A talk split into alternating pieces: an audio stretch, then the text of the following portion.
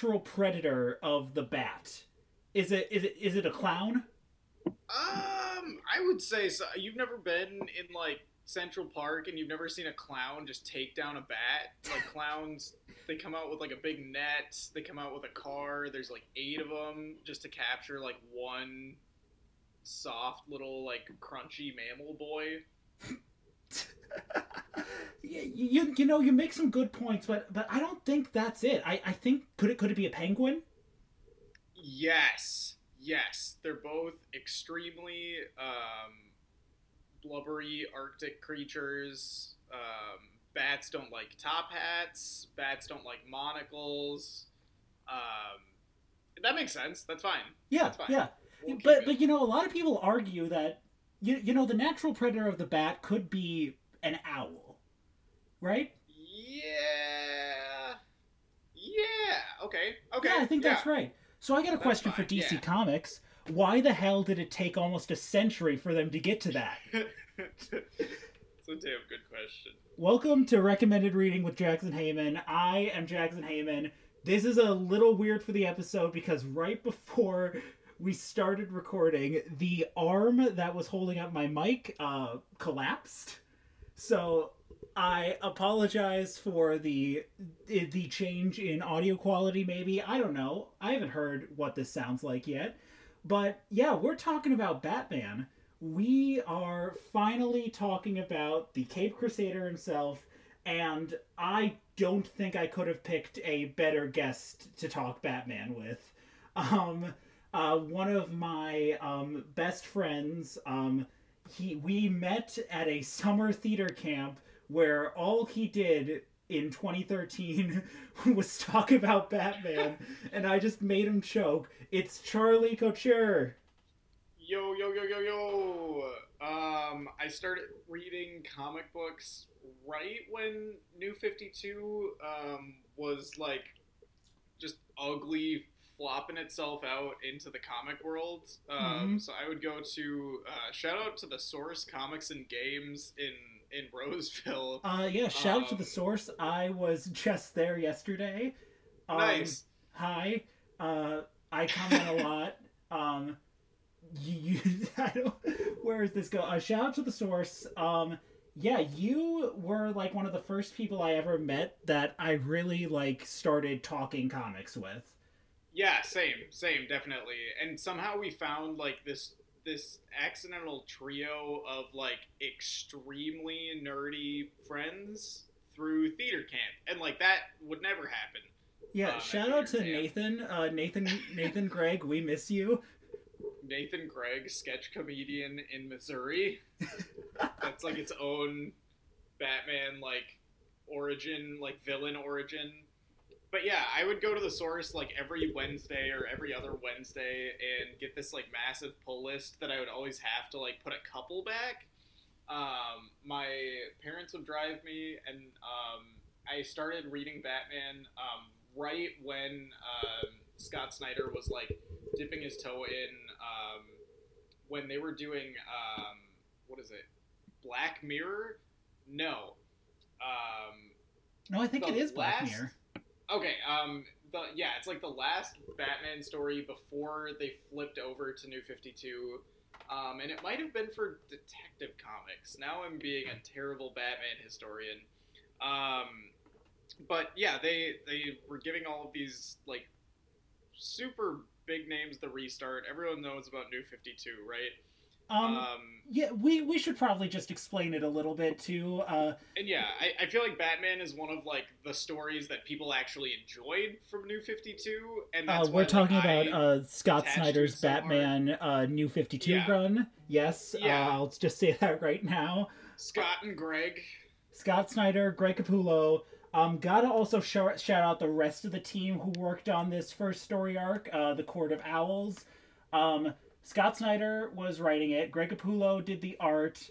Um, Jonathan Glapion is the inker. Um, FCO is the colors. Letters by Richard Starkings and Jimmy Betancourt. Uh, just got to shout them all out. They did. They all did a really good job with this. This is the first time I've ever read any of Scott Snyder's Batman. That's crazy. But also, like, what's weird is that I wanted to read through at least like the first two trades. Um, I have all the issues, but I can't read those because they're in hermetically sealed bags.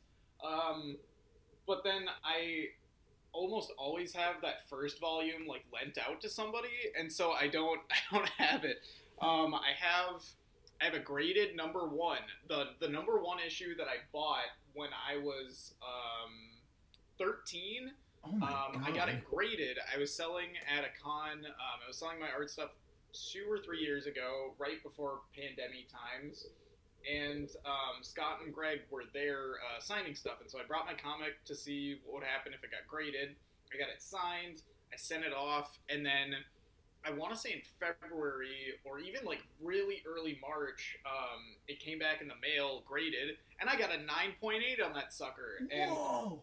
That's how I earned my spot to host um, or uh, to to guest this show. Yeah. But yeah, That- I I am like constantly enamored with um, their their team up, and so is DC. I guess like DC, every Scott and Greg Batman story seems like it's their last one, and then they do some spin off universe, and then that gets like a tie in, and then like whatever, like it blows up as an action figure, and then they'll do like four more. Yeah, these these two have been like the darling boys of the Batman Yeah. side of of D of DC for like oh a decade at this point because New Yeah. Fifty Two launched in 2011 as like this big relaunch, new timeline of the Yeah. entire DC universe. Everything got a new rebooted origin story basically a way to try and get new readers to come on which because i also started reading comics around this time and i yeah, was like I'll always have a soft spot for it. Where like I feel Marvel was doing these little reboots every like two to three years, but like, I don't know. They like they mostly start over at number one like almost every time they get a new writer artist duo. yeah So when I started reading, like I was reading Captain America and Batman and Walking Dead, and Batman like 2011 is technically the volume two, but then Captain America was on volume like six or 7 at Mhm. that time. Like they'd started over at number one, over and over and over, and like yeah, there were Marvel seemed messier at the time, but now DC is like this big like flaming like it's like the couch you throw out the window.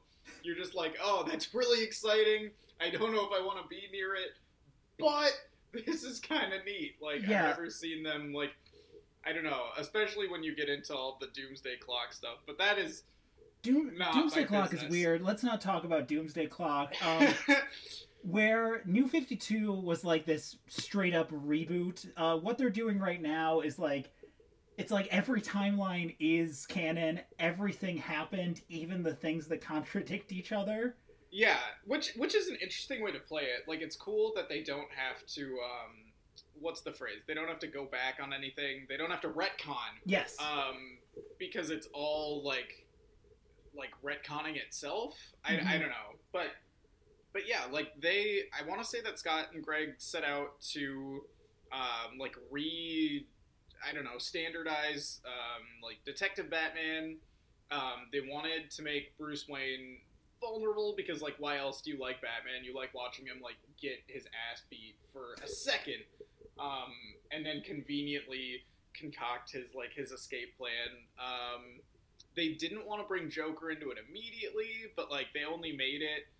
I guess they made it a full like 14 or 15 issues before going into Death of the Family right which is a great Joker run. Um, but yeah, they um, this new villain they came up with um, has definitely found its way into like in in my opinion like modern classic Batman. It makes more sense as an adversary. Um, it ties into a similar sort of like they're a companion group almost to League of Shadows. yeah Um, and I'm excited that they're putting them in a video game Oh, because yeah, I feel they're- like in a film it might be kind of wishy-washy or it might just feel like another like faceless assassin group. Um, but I feel like in a, a game, um, it'll be a really good setting for them. But I would love to see like the Talons come in. Um, maybe it like I've heard so many rumors about this Pattinson, uh, Matt Reeves Bat film, um, all of which are hopefully true.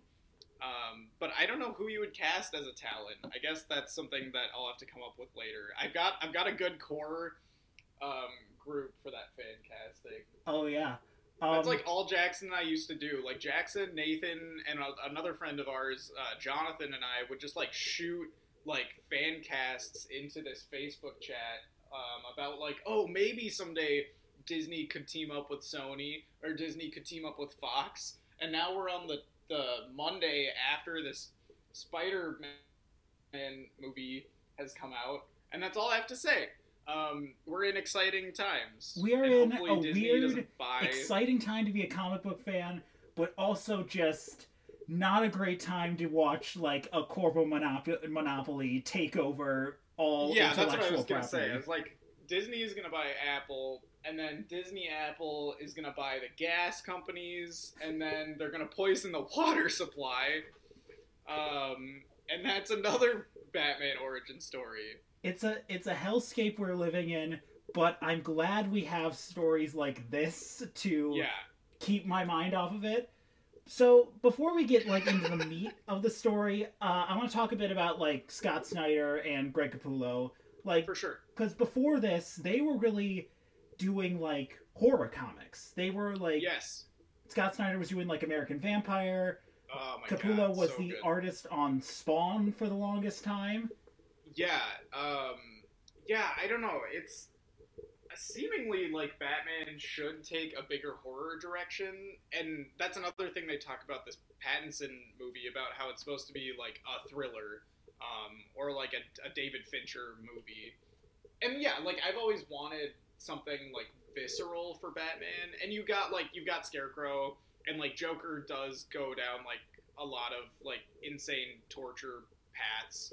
Um, but I feel like Court of Owls genuinely is like this deep, like deep, dark well of like I, I don't know. They send they send Bruce through the gauntlet.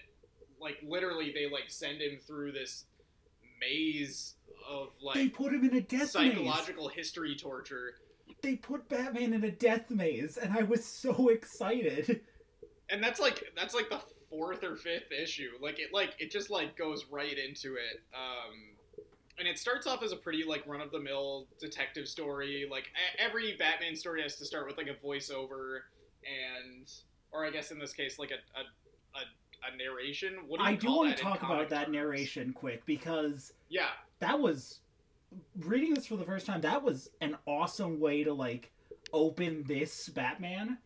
Because it starts out as like this this gotham is blank sort of narration and it's yeah it's like a it's like a journal prompt like it's Yeah. like very true to to bruce wayne where he's like he's just you know gotham is this living breathing like animal entity the book is like a celebration of gotham i think like it really Yeah. leans into like gotham history and the history of like the wayne family and all these other like families and organizations that make up this crazy ass city Yeah, for sure. And I like like obviously now that we're going into like post um I don't know what you want to call it.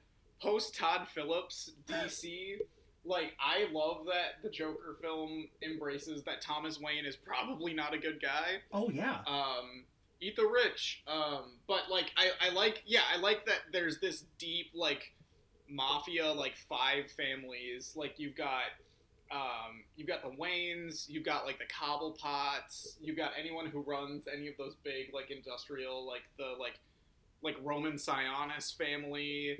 Um, you could throw in now we've got like this other offshoot of Wayne family that this story sort of gets into, which I like. I- don't see it as a cop out. I see it as like a what if.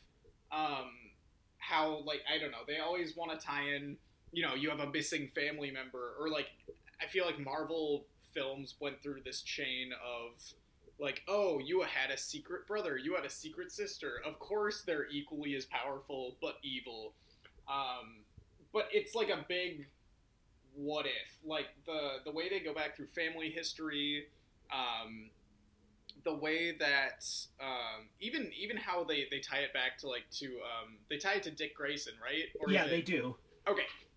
Because yeah, there, I, I there's like a bit Gotham at the very so end where there's a bit at the very end where it's like this Talon, this extremely powerful assassin that has been hunting Bruce, is a distant, distant relative of Dick Grayson, and that Dick was supposed to be like a Talon. They were he was being trained. Yeah, yeah, and it, it totally makes sense. Like I, I could buy it. I never, I don't think about the Court of Owls every time I think about um, Dick Grayson, but I do feel like it's a cool what if, and like that's what you want after like a seventy-five plus span of new villains. Like you just want a, a really cool like a what if. Um, but over time, I feel like yeah, like Scott, Scott and Greg have brought their way like fully into like my head canon. Um, but it's still like a weird thing if you bring up Talons or if you bring up the Court of Owls. Some people just have no like clue what that is, and that's that's okay um, because that means they can read this for the first time. Um, it's tricky. They love like very intelligent like circular storytelling, Mhm. um, a la a Rian Johnson. That might be controversial, um, but I I love. Um, I don't know. Comics are a way better place to insert those like little touches and little like motifs, plot devices. Yeah. Um, then I, I don't know. I don't think you could do Batman any other way. Like film is good, um, but it, it's all about like how much you can control, right? Like I I think animation and like stop motion are a better um, storytelling uh, vehicle because you can con- control like every single piece of a frame and you don't have to like work with actors to bring like your your vision into it. And so i feel like this detective batman works so well with those like those little missing pieces and it's such a good reread. Um, hopefully i did an okay job of explaining what i'm talking about Well, it's we're we're sort of just going fast and loose with this, but like yeah. it is at its core like a detective story, and yeah. that I think that's what I like a lot of a, a lot of like Batman stories don't really they they miss that. They like I I will say right now I I in the last episode I went on a tirade about Frank Miller and how I don't, and how I don't really care for the Dark Knight Returns. And yeah and I think part of that is like that is not a detective story.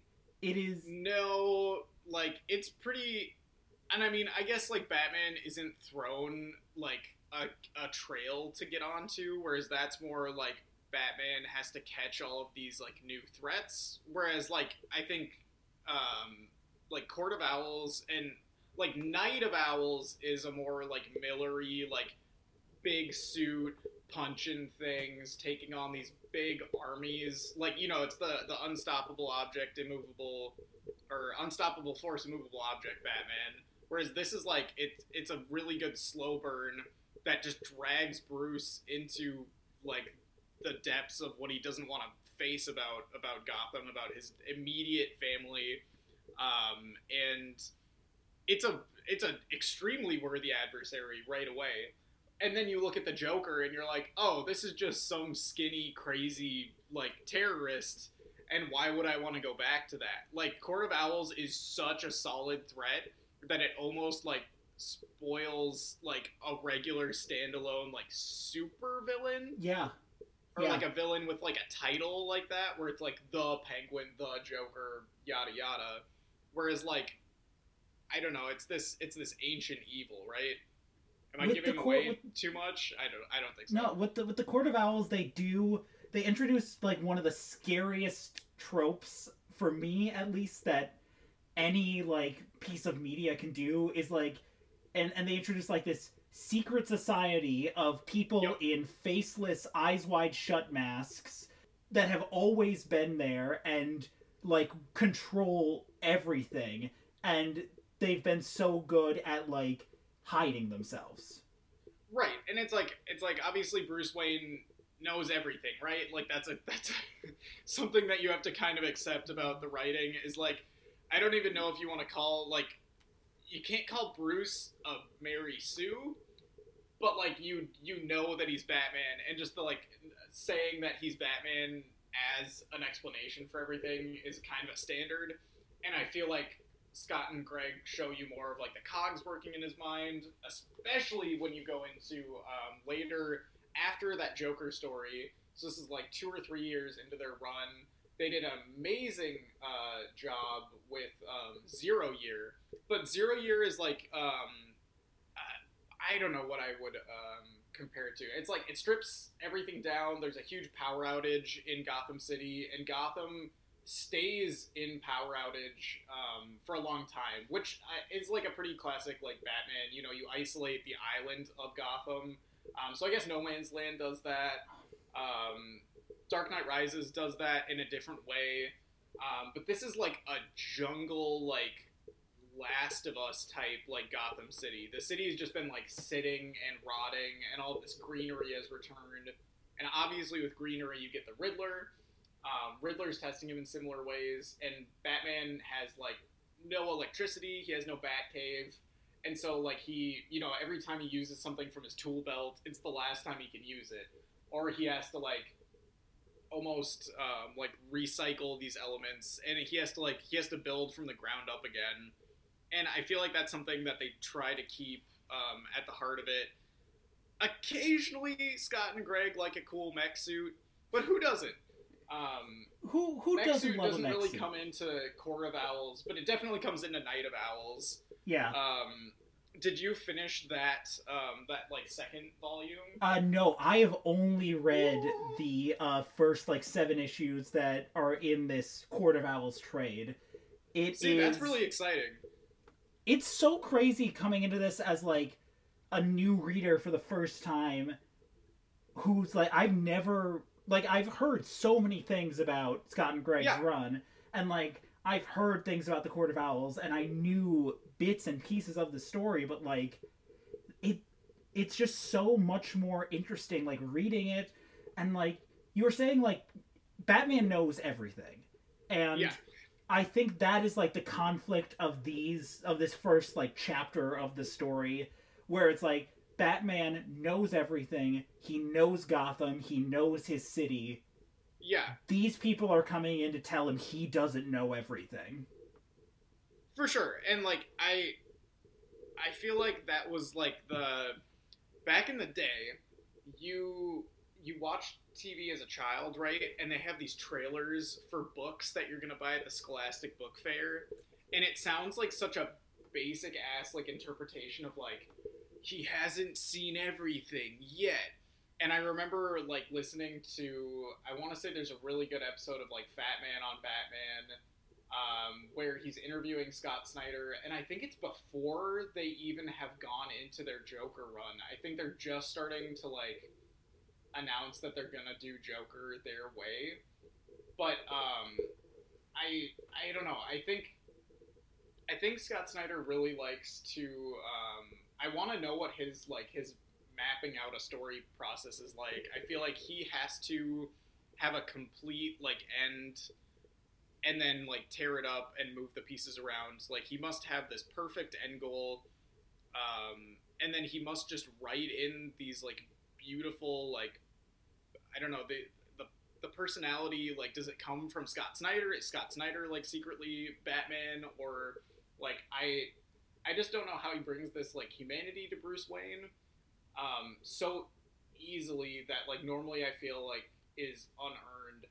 Um, right away they show the the whole Bat family is there. They're getting ready for like a party or like some sort of gala or whatever Bruce Yeah. Wayne thing. Um, and so they show like they show everybody. They show like Dick and Jason and Tim and I think even Damian. Yeah, Damian's there there. and Damian's in like a little tux and um yeah, I feel like I don't I don't know if they had their entire run of like 52 issues mapped out. Um, but I think it really does work well as an open to close like like read it straight through Batman story that you don't really get that satisfaction out of from every run. Like people just hop in. There's not a like a, a through line story. and then they get out after like seven issues or whatever, like whatever you want to call like a standard comic story run. Yeah. Um, and so it's so cool to see them like challenge themselves through the run, and obviously like you can kind of see DC like collapsing and rebuilding itself through their whole like I, I think they made it 52 issues like five years um five ish I guess if it's one once a month um but yeah. Yeah. like they kind of ignore everything else in that universe like I don't think that you could fairly say that like the the Batman in the 52 Justice League is the Scott Snyder and Greg Batman I don't Um, think he's so. different I, he's different, and I like that. I so because coming from someone who I I was reading New Fifty Two stuff at the time, I was not reading like Batman. I was reading like Green Lantern and Yeah, and uh, the main J- JLA book, and also Justice League International. Um, oh Shout- yeah, shout out to um, the writer of that JLI book, uh, Dan Jurgens, uh, Minnesota native. Um, I loved it. Dan Jurgens and I are Facebook friends. What? I, you're telling me I have known you for almost a decade, and you're telling me just now that you are Facebook friends with creator of my favorite DC character of all time, Booster Gold? it's been a long time since I've seen Dan. Him and I, we've never sat down for lunch or anything, but yeah, he, um, you know, he does as many of those like very down to earth. He does like the real shows. Like he'll go to like a, a Wizard World Con or one of those big like touring commercial names.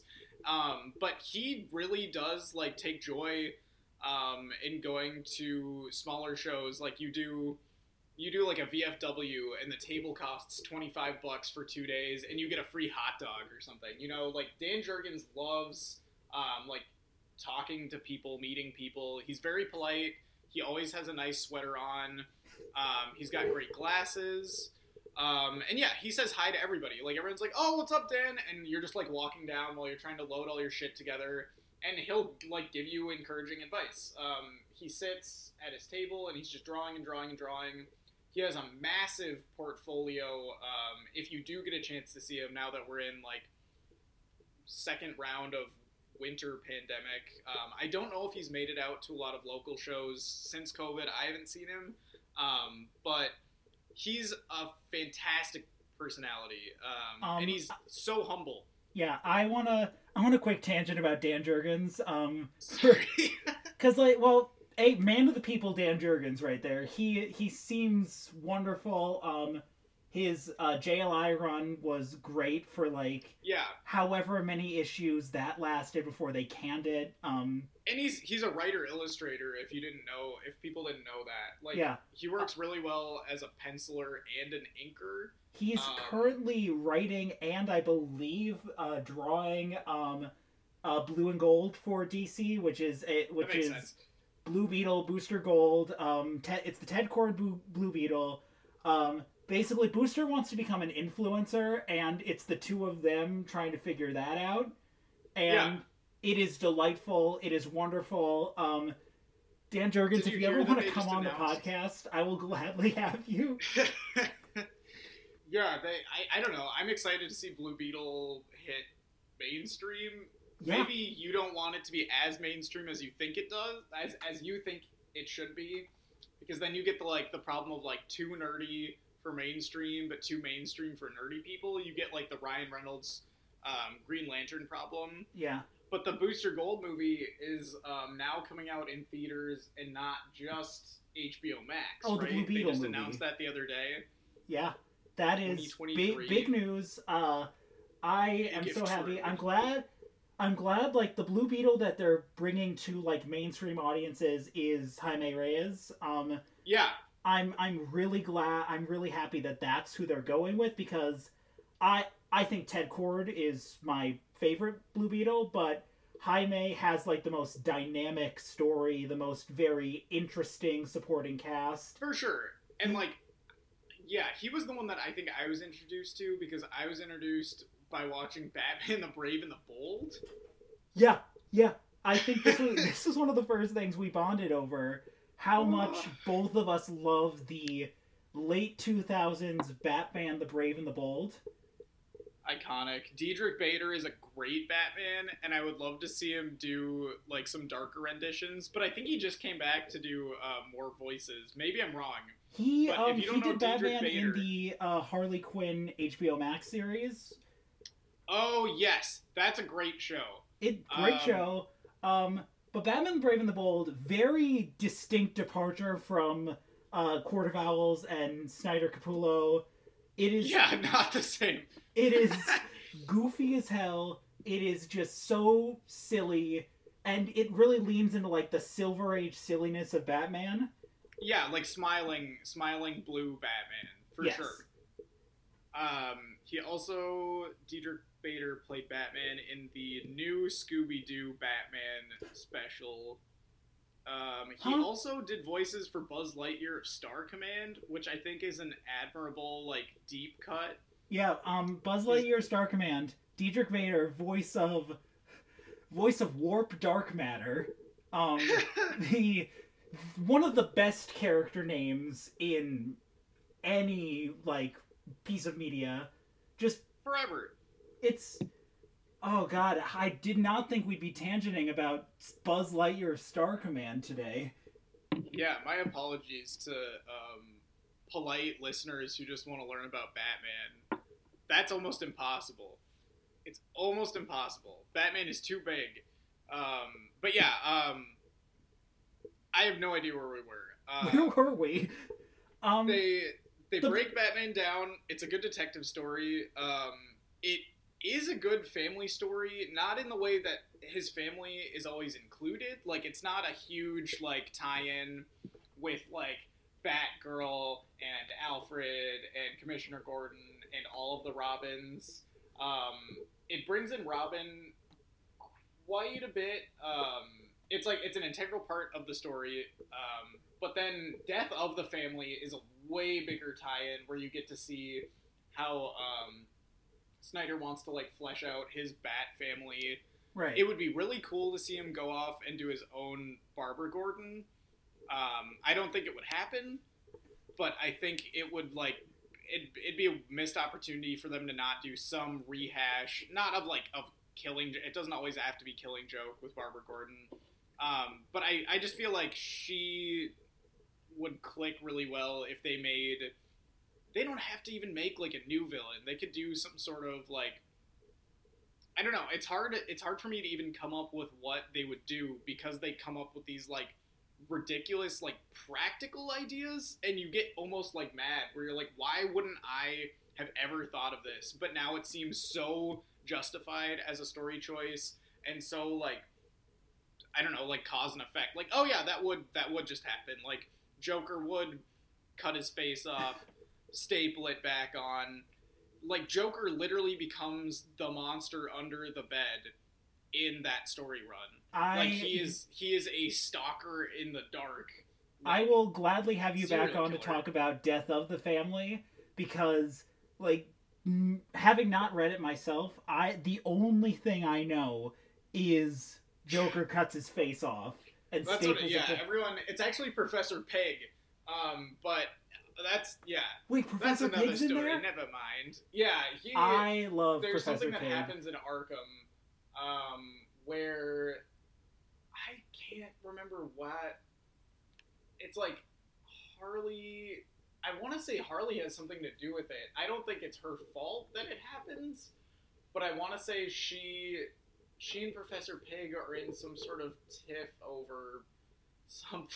I don't know. She's she's she's a doctor. She can figure it out. Yeah, Um, I don't know if Professor Pig is actually Professor. Do you? I don't think he is. I think he's just a creepy guy in a pig mask who wants to make Yeah. doll people. Professor Pig could totally like. I like no one would ever give him an R-rated movie, but it'd be cool to see him do like if he did a DC animated like R-rated spin-off of like Saw, Batman. I'd be down. It's Professor Pig like really is like for. it's like if John Kramer was in the DC universe. It is he's very much like a a Saw villain with even more like fucked up intentions. For sure, for sure. I But- didn't know we could drop f bombs, but I'll find a good uh, a good point to bring that in later. But uh, but back to uh, the, the the podcast mar- is marked as explicit. Don't worry. Oh, okay. Darn. But uh, back to like the main plot of the Court of Owls. Um, I think it's a really interesting like w- like reason why they go after Bruce right now because like he For sure. There's this gala there's this gala scene and he goes in there and he basically like announces his plans to like improve Gotham with like public transit, better housing, just making he's got blue sky ideas for the city to like really make it a better place to live. But then the Court of Owls are like, nah uh uh, we're we're gonna send assassins after you. Right. Like they're they're like keeping their own version of like the piece, right? In Yeah. this like deep, richy rich cabal. Because before they come out in like these really cool like ninja owl suits, they're just they're like you said, like they they're like well dressed, like fine dining suit and dress people with just these like plain white like cult masks, which is terrifying. It's scary. Um, it's fucking scary. and like it, yeah, it's like a really like haunting like. I don't know. It seems like one of those like cursed old photographs that you like you find in someone's family album, and you're like, I'm just gonna put this back. I don't want to open up this can of like whatever this like tantric sex cult, whatever is happening underneath Gotham City. That's not really what I'm looking for. I'll leave that be. But like Batman can't just leave anything be. Batman like I don't know. It like it I don't think it's a retcon, but it is like it's written in that like it's been haunting him for a while or like he's like even Bruce Wayne has kind of been not putting it off, but he's like he does not want to get through this can of worms. Um it sort of parallels like his story with like the story of his I think it's his great grandfather Alan Wayne. Like yeah, like Alan Wayne Yes. is this crazy old man, built most of Gotham City, but then he starts getting super paranoid about the Court of Owls and dies in going down into the sewers. And yes. Bruce's like obsession gets larger and larger and he dives deeper and deeper until he also ends up in the sewers in this crazy ass death maze. Yeah, and they do um, one of my favorite. Sometimes it can get really like really clunky, um, but they they flip the the panel layout a la um, trippy Swamp Man or Swamp Thing sex. Like the, I remember the first time I'd ever seen someone like take the paneling and turn it or like twist it um, horizontal. So you're reading, or I guess you're you're reading the comic book Hot Dog Yeah, instead of Hamburger. That's what they say in the in the industry. Um, it's and like yeah, the like, more it's- I think about it, because like when I first saw this, I was like, "Oh God, you're gonna make me turn my book upside down." right, it kind of takes you out of it. But then when you're like when you're with Bruce Wayne and you're alone, and like Bruce Wayne is, do they drug him or is he just like hallucinating? I think it's like a bit of both, because he's been down there for like months. Yeah, like Bruce is just he's completely stuck. Um, there are all of these fantastic like covers um, for these issues too, and my favorite one is the the cover where Bruce has turned into this like half screaming owl face, Yeah, and he's got these like glowing eyes and this big claw, and you can see that like he's almost completely like lost himself. Um, and like that's that's what you want. You want to have like a broken Batman, because like these things are bigger than Bruce Wayne. Like like the Court of Owls has been around since colonial times, um, and I feel like that's yeah like that's a like you said it's a it's a good storyline for quote unquote right now where like a lot of people are coming to terms with like living on on land that's not ours and people are like it, it's not even that these like public pieces of knowledge haven't been around. But it's like, oh, I don't really want to think about this because it'll make me feel guilty or it'll make me like uncover ugly truths about my family or like my my family backstory that's been like glorified. And then you have to like pick out what's true and what you want to be true. Because if batman loses all of like the wayne family glory he wouldn't exist. Hmm but then you you have to like yeah it's like it's the the the ugly and inconvenient truth of this like rich owl cult. It's the the central theme is like progress versus maintaining the status quo, and yeah. I think that's such like an interesting way to go about it because like especially like at the time this was released like they had just completely rebooted the universe except for like Batman. Like with like the continuity of the new 52 it was like superheroes started existing like 5 years ago. Like this this yeah this is a pretty new bruce and like zero year is like their version of like a year one story. Okay. so he's weak enough anyway and then they strip him down. Um, but he's pretty like he's pretty established. He has the entire bat family which already is like kind of like my biggest nitpick of like just timeline shenanigans sort of thing. Yeah.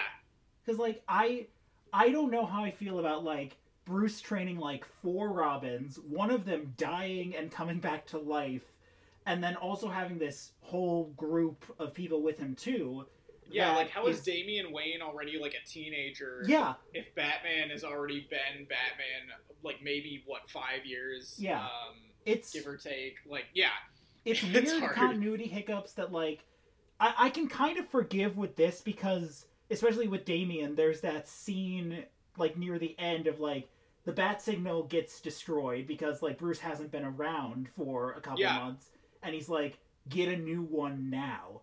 And it's like, ooh, this guy is this this kid is scary, but he loves his papa. yeah. Like, I feel like Damian has to be the most like Bruce. Um, I mean, because a he is Bruce's like flesh and blood, but like, like getting completely raised by him from ground up to be like the chosen one, Robin. Like he's genetically perfect, and the only other only other like Robin who really has it in him to get that like, I don't know, like, not bitchy, maybe bitchy. Bruce Wayne can be like pretty like down on himself, but obviously it's Jason Todd. Even though nobody wants to admit, um, like you have to have some sort of like broody moodiness. Like Mhm. Dick Grayson earns it over time when he becomes jaded with Robin, but then continues to do the same things that Robin does. Um, but I feel like Damian would be a great like twist adversary to like an old Bruce Wayne. Yeah. Um, I know they kind of do that in like the Injustice universe. I think. Yeah, You know, yeah. This this weird fucked up version of the DC universe, but like I would like to see Damian go full villain. I think it would be for sure. I think it would be a very interesting take, even though he is my second favorite Robin. Who are you a Tim Drake person? I are you a love Dick Tim Grayson? Drake. Yeah, and everyone like you have to have a, a Robin who's just Robin, right? Yeah, Oh god. who's just really good at all this detective shit. Yeah, yeah, and like um Black Mirror, the the Batman story that I like got into it with. Now I don't have any of my Black Mirror issues. I don't know why the hell I got rid of those, but those like would maybe be valuable if I kept them as well as I kept my uh, my new 52 number one. Mhm. But Black Mirror is all like a Robin as Batman story, which is fantastic. That's probably like one of the best detective Batman stories. Okay. Um, but it's a lot of like Dick Grayson is Batman. Um, it's not even like Commissioner. I want to say it's Commissioner Gordon's son. Oh. Um, is this um, new villainy role? Um, I don't want to give too much away, even though we've just kind of like gone through all of this this court storyline. Um, but yeah, like James Gordon Jr. Um, is terrorizing Gotham. And it's another one of those like deep like callbacks like anytime you do a sequel or anytime you do a reboot it's like oh what if this character had kids but um i like the way that it re-examines where uh it's like you have this trauma from having like a hero parent um that last jedi does really well and i'll die on that hill That's right. Um, That's right. Yeah, we'll we'll say. but yeah, like, um, yeah, it's a it. It has to be as emotional of a story as like a physical like punch story. Um, and I another really good detective story that I like is um, Batman Broken City, which is like um, it's like a Brian Azzarello classic. Um, obviously, if you haven't read Gotham by Gaslight, Oh, Gotham by Gaslight is amazing- amazing. detective story um, where like I I don't know if I want to always have Batman transported into like a period piece, but I do like this like it's like it's like more in the the book of it um, than the movies where they go and you go through all of like the microfiche and you see like you see these little like flickers of like of terror happening over time where you can't just say like oh the court of owls was an isolated incident and they all died where it's like you keep going deeper and deeper and then there's a point where you can't research any longer but you know they're still there. Um, and i feel like gotham by gaslight doesn't always have to be like bruce wayne in a time machine. Like it could be some ancestor who's still also trying to fight the good fight against the court of owls. Um, obviously long halloween is a massive like massive batman like story that i think has started to become like the modern like absolute favorite over anything that frank miller has written Yep. um, i do like frank miller but it's like a separate like it's kind of a fluid like swaying universe You um, because with Frank Miller, I think you really have to like pick and choose what you like of his. Yeah for sure Because like, like, I, I, I do love year one.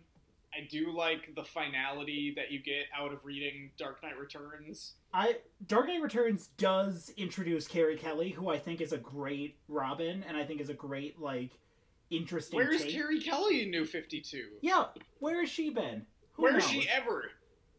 Uh, yeah, bring bring back Carrie Kelly. Um, honestly, Carrie Kelly, Stephanie Brown, Cassandra Cain, all these like other Robins and Batgirls, bring them back. Welcome back, everyone. Um, that was a little that was a little bit of a weird um audio issue that we had. Um, but we are good to go now. Um, where were we? Uh, I think we're gonna just jump quick into like the final thoughts. Um, this is no wait wait no sorry. I want to talk about the art. Greg Capullo's art. Um, the only way I can describe it is like it's metal. Yeah. It's not in like the Dark Nights metal metal, but it is just like this is like the shit you'd see on like an album cover. Yeah, totally. Like you'd said earlier, like he he did a lot of work on like horror comics. Not even all horror like like gore, but he knows how to give it that beautiful like flowy um I don't know. They they didn't want to use as much like black um with their color work and so he like he lends himself to all of this beautiful like open space for like even if you don't go black you go to like these very muted like dark purples and blues and like really gross like murky dungeon colors especially in this issue um where like bruce is the only thing that is black black like it's the classic like black batman with glowing white eyes which they need to do in a movie um but yeah, the the art style is um it's not like overly textured, it's not overly gritty. Um, but it's not quite as like chunky and clunky as Frank Miller, who we, we were talking about. Um, his faces are pretty like I don't know, they're they're expressive and they're like instantly recognizable, which you really need in comic book um, like faces, um, any any work where it's like characters recur and you have to have the same rules for how you're like drawing them over time. Like people, you know, now you have like character editors who are like, this isn't what Bruce Wayne looks like to the brand, um, and you have to do all this corrective work. Um, but um, I love more than anything like these weird like structured panels. Um, I can't remember who did the paneling. Um, this first issue specifically uses these really tall, like narrow, like three or four like panels that are jutting down like diagonally across the page. Um, and the way that Greg like pencils out, if you follow his uh, his Instagram, Facebook, whatever, um, he posts so much of his work in progress, um, and it's just these like wicked, like messy I don't know, like layers upon layers of like dusty gray pencil work. Um and it's so like I don't know what the my top power word is like flowy and goopy. And that probably sounds terrible um when you're like thinking about like what you want out of a Batman story. Like um I don't know. I'll try to find one of my absolute favorite shots is in a zero year they do um this Joker Red Hood origin story, um, and the classic like Joker falling into the tank of acid. Um, but I'll try to find really exciting dead air. As you're doing this, I will say, um, he knows how to like capture a mood. Like it's a it's a very moody book. For sure it is it is scary at points and i think the use of color in and it's not just like this central color tone of like black and gray and these other dark colors there's like there's some bright stuff in here too uh the last couple of pages of this story like use this like very deep maroon almost like blood red sky yeah as like the court is sending this army of talons onto gotham city and it is scary. It's horrifying, and like I I know there are a lot of artists that I really think capture mood and tone and feeling really well, and I think Capullo is up there with some of the best. I yeah, I like every every single frame is like a dynamic action shot or like even his architecture is really fantastic. Um some people just want to do like a rectangular Gotham skyline um, and like Scott, I don't know, like Scott's Bruce is very like he's not he's not like skinny by any means, but Batman is like slim. He's not like this giant like beeferson beefcake. Um, but then when you put on the suit, uh, Greg Capullo's Batman is all cape like the cape just like envelops everything where you think about spawn and that totally makes sense like um bruce's like actual physical form is not always important but you have to have this like gigantic like spiked out like sometimes tattered cape. Um the i don't know now i'm looking at some of his like the ink um ink no color. And a lot of the times the only solid black is in that cape or it's in the cowl and everything else is like wide open spaces um, with some cross hatching sometimes. But he doesn't like overly fill um, this space uh, he really likes um, he really likes direction. I don't know how hard it must be to like cover some of this with text bubbles. It's got to be like a painful process to like cut back. Like um, so many panels here that I want like framed in my in my room. Yeah. Like, I want some of this art on my wall. And like the the cover of issue 1 that classic like Batman's fighting where Batman is just jumping into like every single like the rogues gallery.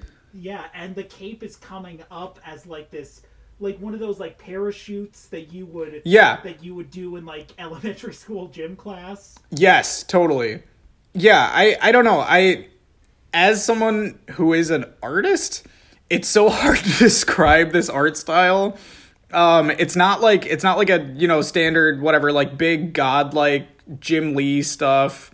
Um, it's not clunky like Frank Miller. Like it's very um, I don't know sketchy is the right word for it, but it's like he doesn't care so much about like every perfect line. He really likes putting in like there are some crosshatch marks but it's kind of like it's loose. It like he really seems to be like a generous artist for his inker and for whoever's like the the colorist issue to issue. Like I always associate these beautiful like full color spreads um when I think about this Batman and not so much about like faces, not so much about like these big like bulky torsos. Like Greg um I feel Greg with Spawn is such an important background where you get um, everything has this massive direction. Like you feel the punches, you don't have to do these like blocky like motion lines.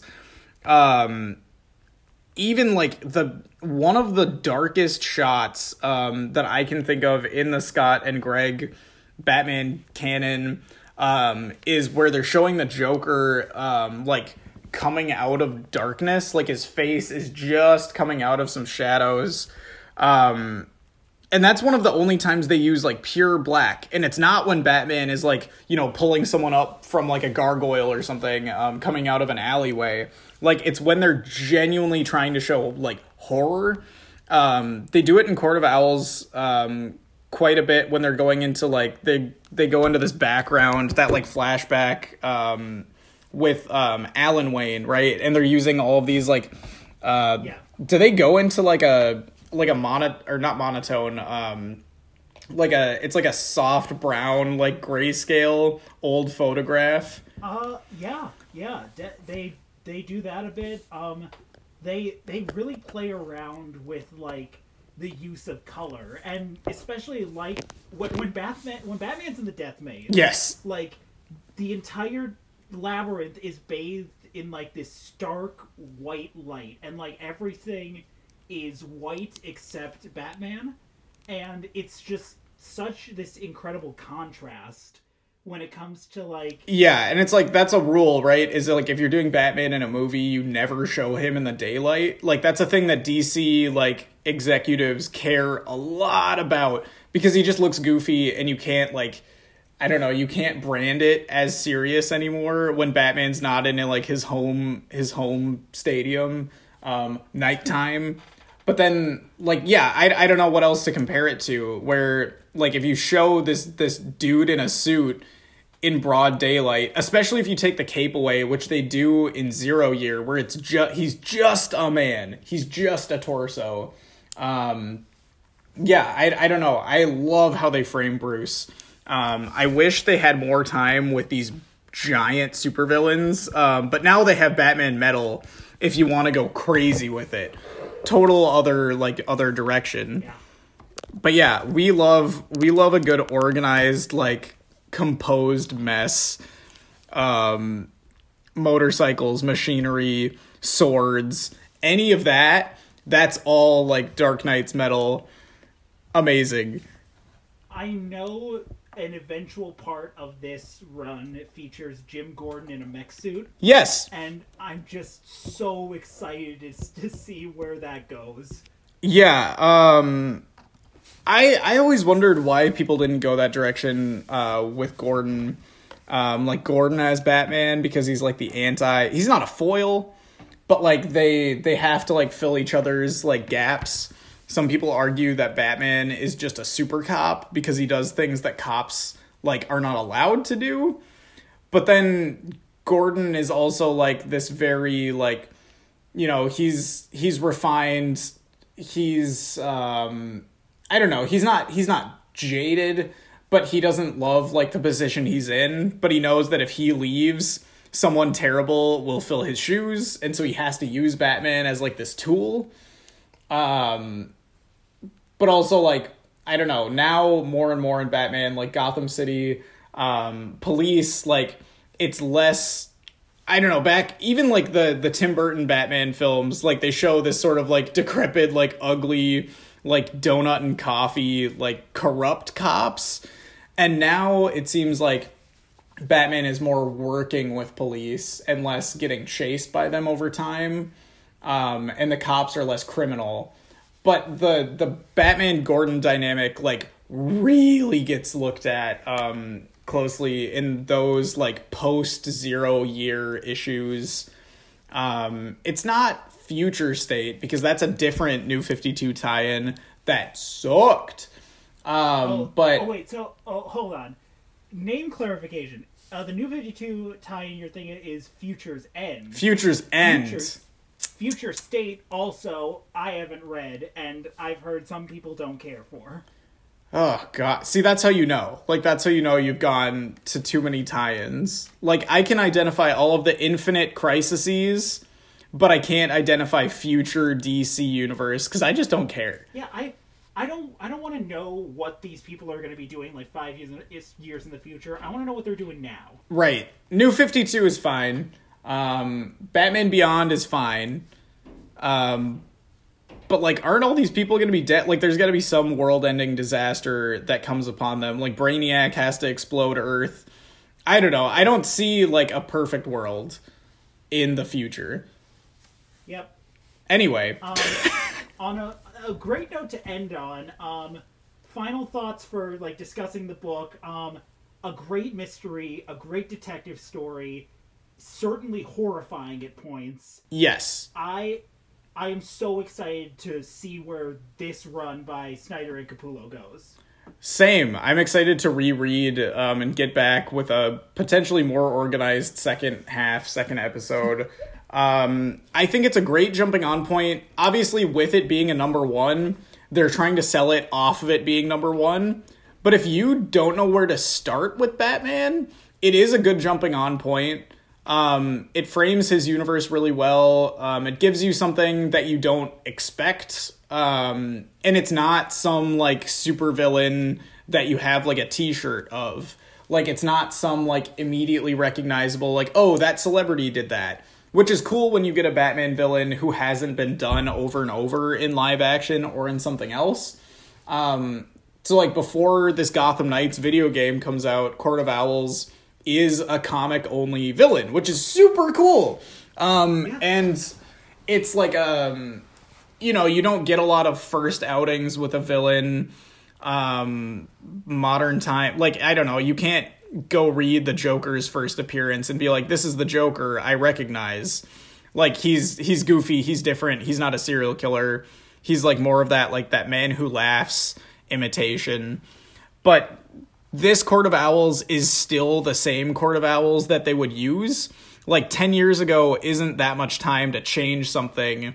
Um, there's only been a couple, like Talon, Talon had a spin off comic um, that I did read that was pretty short. I think Scott Snyder also wrote it, or at least oversaw it. Um, but if you're reading New 52 Batman, you can just cruise straight through.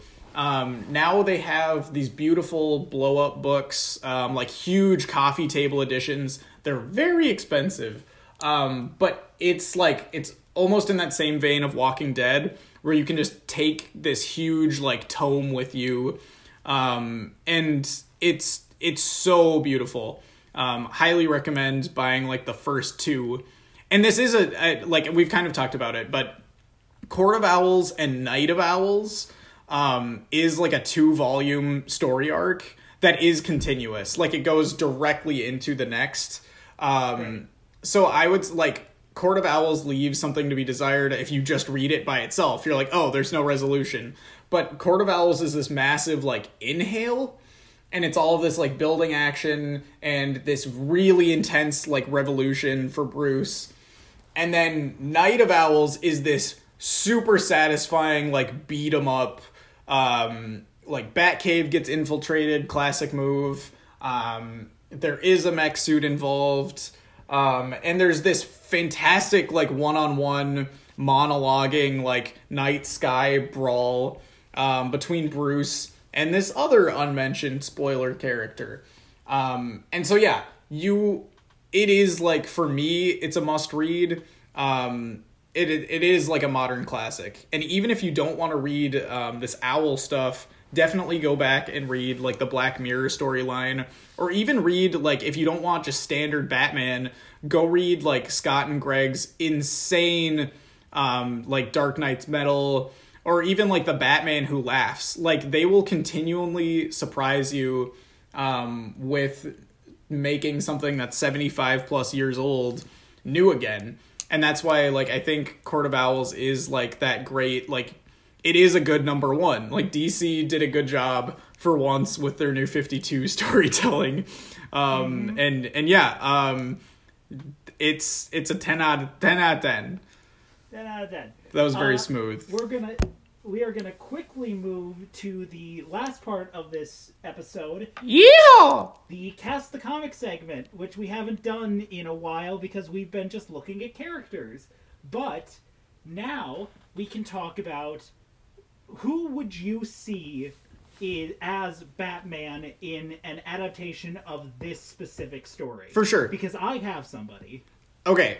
Um this is wild. It might not be what you expect. Um I was thinking about someone middle-ish age. I don't like rest in peace Armie Hammer. Um because Armie Hammer is that young suave dude. Like this this Batman isn't old, but he is fatherly. Um if you shaved his face and you got him really, really like dappered up, I think it would be so good to pull him back into the tortured uh, Bruce. But my pick is Joel Edgerton um, as as Batman Bruce Wayne. Um, Dick Grayson, eh, I don't know. Dick Grayson is such a hard cast, which I feel like is why they don't choose him. I don't think we I don't think we found the perfect Dick Grayson yet. Okay, what do you got? Um, for my Batman, I I think there is an actor who I've always wanted to see play Batman. Okay, Who has had a very storied career, who's getting up there in age, but I feel like is now is the right time for him to come in as Batman. okay. I'm gonna say John Hamm. Oh yeah. Oh yeah, totally. Totally. I know like everyone loves throwing that name around. He could do the detective stuff really well, I think. Yeah, a thousand percent. And obviously, like he is Bruce Wayne in real life. Like, Yes. what can John Hamm not do? It's amazing that he hasn't been like he hasn't taken on some comic character. Um coming back to Justice League International for a second, like if they were to adapt like a comedy focused um Justice League, like some sort of like Yeah. group of weirdos, much like the JLI in the '80s. Um, J- John Hamm would be like the perfect for sure. straight man Batman who can also get a little goofy. I yeah, I think that's fair. Like he'd be a good like he'd be good at quipping for sure. Yeah. Um but yeah, do you have a do you have a Dick Grayson? I don't have a Dick Grayson. I, Okay. Cuz we'll we can just flat you can always cast Timothée Chalamet as anything. Um I don't think Timothée Chalamet is old enough as Nightwing, but I think he is a good Dick Grayson or like he's even a he would be a really good Jason Todd. Middle-aged um I like I don't really Brenton Thwaites? I don't know. Um, you have to find that perfect like 25 year old who looks older, who can be like angsty. Um, If this was 2012, I would have said Joseph Gordon-Levitt. totally. Like it, it is a missed opportunity to not do that like that fourth fourth round just to see him like try really really hard. I want more Joseph Gordon-Levitt in life before he gets old. like we have to preserve this young young lad, even though like he's not as young as he used to be. What's what's he been doing? Looper was almost. Uh, I guess Looper was like eight years ago. yeah, like that's crazy, and I guess that means also like um, this year, um, 2022, the new year, um, Dark Knight Rises is. Oh no, Looper came out in like 2011, right? So Looper is 11 years old, Yeah. nearly. Jesus, I think so. but yeah, And Dark Knight Rises is almost a decade old. Talon's a lot of them like are faceless individuals. You could do Joel Edgerton and John Hamm in this movie and have one play like this Talon um, brother from another mother and one play Bruce Wayne. Otherwise, it they would be a really good pair to do like a Hush storyline. Oh my Um, god, yeah. The hot take I was gonna it's not even a hot take, but I just wanted to say I really want to see Brian Cox as the penguin because I've been on a succession Oh. bender. Yeah. Um, but also I really want Wallace Shawn as the penguin. Penguin has nothing to do with Court of Owls, but I just wanted to say it um, so I could say it somewhere where people will hear me. You know, I'll, actually, you you mentioned Succession. I think you could make an argument for Nicholas Braun as a Dick Grayson. Oh my god. Okay. Damn. He'd be so big. Like he's so tall. Like I feel like Dick Grayson has to be like like wiry. But also like I guess Nicholas Braun is wiry. You you wouldn't have to show that he's like this six foot five, like massive man. But that could be good. He's vulnerable. Um totally. Totally, totally. I would love to just watch a succession show with like the Bat family because they are rich, well to Oh dos my god, yeah. like, secretly. I would totally watch like petty drama of like this family of crime fighters. Also, I heard a Quick I heard a Macaulay Culkin Joker rumor like a long time ago that I really like the idea of more and more. Um, even Kieran Culkin would be a great joke, like interchangeably. Oh my god, Kieran Culkin would be an amazing joke. And nowadays they're saying that potentially um, Barry Keoghan could be the Joker in this Pattinson movie or in the Pattinson like trilogy if that is happening. Huh.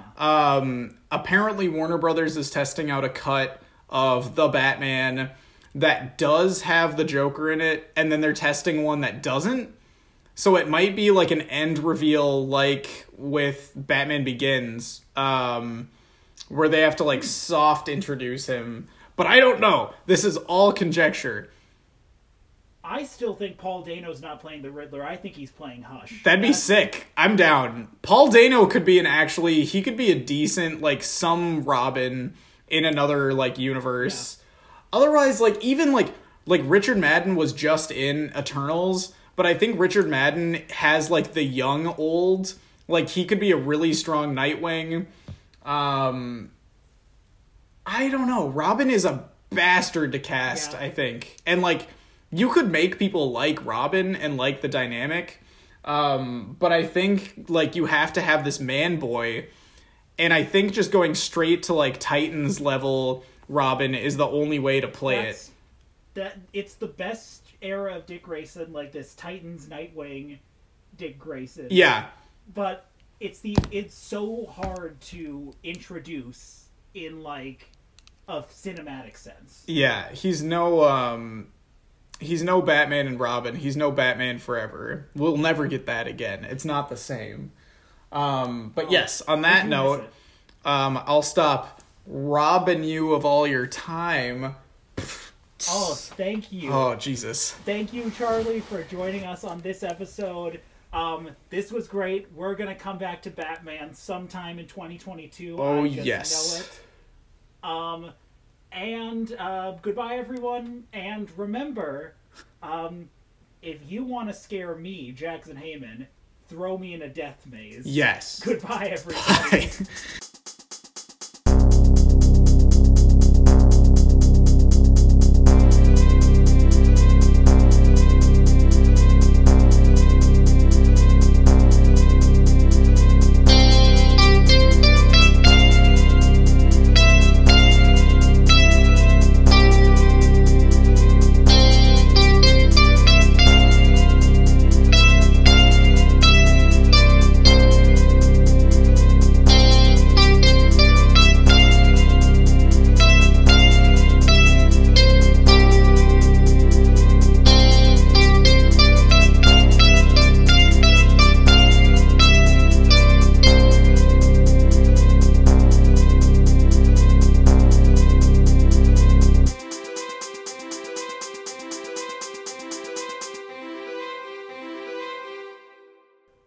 Recommended Reading with Jackson Heyman's theme music was written by Charlotte Rosenthal. Recommended Reading with Jackson Heyman is produced by Mythonomica Productions. Thank you for listening.